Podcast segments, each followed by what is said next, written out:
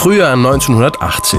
OMD tingeln durch Frankreich und machen sich langsam einen Namen als aufstrebende New Wave Band. Sie spielen in Städten wie Rouen und Orléans und eines Abends sagt der Gitarrist von OMDs Vorgruppe zu Sänger Andy McCluskey, Oh, this is like the Jeanne d'Arc tour, you know, we're playing in places associated with Joan of Arc. Johanna von Orléans? Andy McCluskey, der schon immer von Geschichte fasziniert war, ging sofort in die Bibliothek holte sich ein paar Bücher, setzte sich hin und schrieb einen Song über die Jungfrau von Orléans. Fertig war er ganz zufällig am 30. Mai 1981, ihrem 550. Todestag.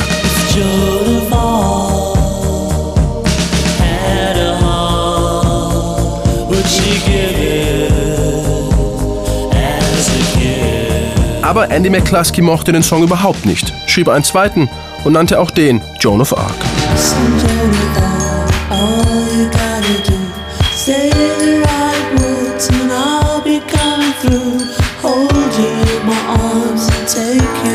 Womit er aber nicht gerechnet hatte, war die Reaktion seiner Bandkollegen. Denen gefiel nämlich der erste Song über Joan of Arc mit dem Walzer-Rhythmus viel besser. Yeah, this is alright, but what about that waltz one? You know, that, that was quite cool, that. And so they actually started playing it. Malcolm, our drummer, started going...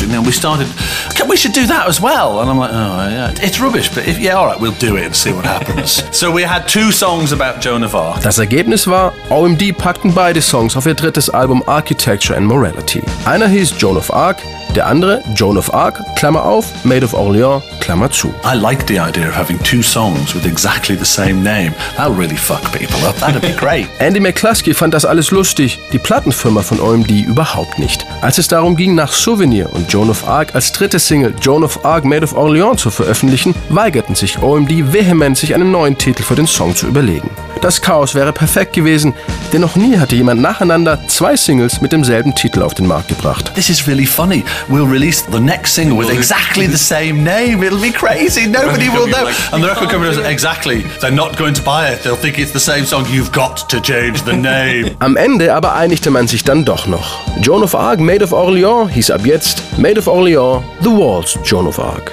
Der riesige Erfolg dieses Songs kam vor OMD völlig überraschend. Schließlich saßen sie noch fünf Jahre vorher zu Hause über ihren Songs und wurden von ihren Kumpels dafür ausgelacht. Do you remember five years ago when we were 16 and we were writing these songs at your mother's house and our best friends thought they were shit? How the hell did this happen?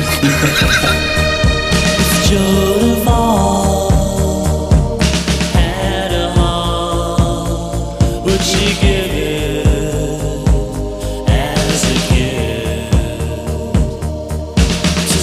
precious be.